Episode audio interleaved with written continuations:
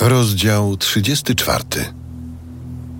Pewnego razu Dina, córka Jakuba, którą urodziła mu Lea, wyszła, aby popatrzeć na kobiety tego kraju. A gdy ją zobaczył Sychem, syn Hamora Chiwity, księcia tego kraju, porwał ją i położywszy się z nią, zadał jej gwałt. I całym sercem pokochał Dinę, córkę Jakuba, i czule do niej przemawiał. Potem Sychem prosił swego ojca, Hamora. Weź tę dzieweczkę dla mnie za żonę. Gdy Jakub dowiedział się, że Sychem zhańbił jego córkę Dinę, synowie jego byli przy trzodach na pastwisku, nic nie powiedział, czekając aż wrócą. Hamor, ojciec Sychema, wybrał się do Jakuba, aby z nim porozmawiać. Tymczasem synowie Jakuba wrócili z pola. I gdy się dowiedzieli, ogarnął ich smutek, a zarazem bardzo się rozgniewali, że popełniono czyn, który u Izraelitów uchodził za zbrodnię. Zgwałcono córkę Jakuba, co było niegodziwością. Hamor zaś tak do nich mówił. Sychem, syn mój, całym sercem przylgnął do waszej dziewczyny. Dajcie mu ją więc za żonę. Spowinowaćcie się z nami. Córki wasze dacie nam za żony, a córki nasze weźmiecie sobie. Zamieszkacie z nami i kraj ten stanie dla was otworem.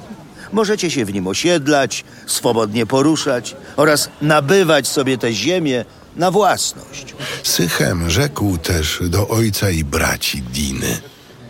Daszcie mnie tylko życzliwością, a dam wam czegokolwiek zażądacie ode mnie. Wyznaczcie mi choćby największą zapłatę i podarunek. A gotów jestem dać tyle, ile mi powiecie. Byleście tylko dali mi dziewczynę za żonę. Wtedy synowie Jakuba, odpowiadając podstępnie Sychemowi i jego ojcu Hamorowi, mówili tak dlatego, że zhańbił ich siostrę Dinę. Rzekli do nich. Nie możemy tego uczynić, byśmy mieli wydać naszą siostrę za człowieka nieobrzezanego. Bo byłoby to dla nas hańbą. Tylko pod tym warunkiem zgodzimy się na waszą prośbę. Jeśli staniecie się takimi jak my, poddając obrzezaniu każdego z waszych mężczyzn, Wtedy tylko damy wam nasze córki. I córki wasze będziemy brali sobie za żony. Zamieszkamy razem z wami i staniemy się jednym ludem. jeśli zaś nie usłuchacie i nie poddacie się obrzezaniu, weźmiemy naszą dziewczynę i odejdziemy. Hamorowi i Sychemowi, jego synowi, podobały się te słowa. Młodzieniec ów nie zwlekał z załatwieniem sprawy, bo bardzo miłował córkę Jakuba. Był zaś najbardziej szanowany ze wszystkich w rodzinie swego ojca. Wszedłszy więc do bramy miasta, Hamor i syn jego Sychem tak przemówili do mieszkańców. Ludzie ci są przyjaźnie do nas usposobieni. Niechaj mieszkają w kraju i niech się w nim poruszają swobodnie. Przecież jest tu dość przestrzeni dla nich. Córki ich będziemy brali sobie za żony, nasze zaś córki będziemy im oddawali.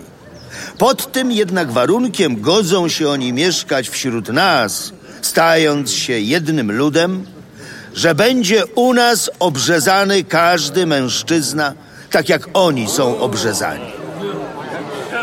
Czyż wtedy ich stada, ich dobytek i wszystko ich bydło nie będzie należało do nas? Byleśmy tylko przystali na ich żądania, a wtedy pozostaną z nami.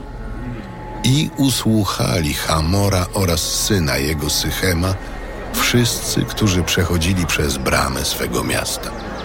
Każdy zatem mężczyzna, który był tam, poddał się obrzezaniu. A gdy na trzeci dzień doznawali wielkiego bólu, dwaj synowie Jakuba, Symeon i Lewi, bracia Diny, porwawszy za miecze, wtargnęli do miasta, które niczego nie podejrzewało i wymordowali wszystkich mężczyzn. Zabili mieczem również Hamora i syna jego Sychema i odeszli.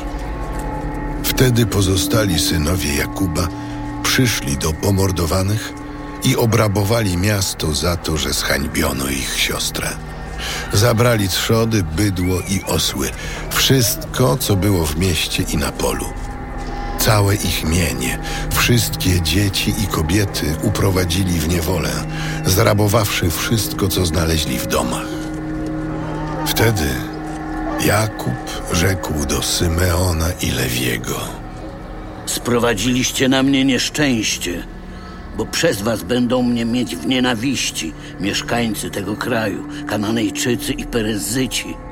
Ja przecież nielicznych mam ludzi i jeżeli oni wystąpią razem przeciwko mnie, poniosę porażkę. Zginę ja i cała moja rodzina.